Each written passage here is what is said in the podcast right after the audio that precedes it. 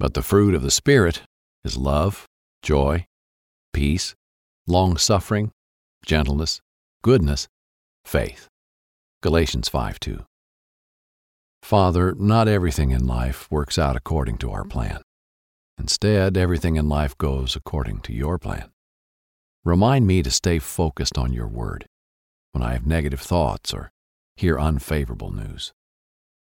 Please help me to remain joyful and be at peace, even when things seem to be continually unraveling around me. Remind me that no matter what, you are with me always. Remind me that I can be joyful because you give me the strength and patience to handle anything. Amen.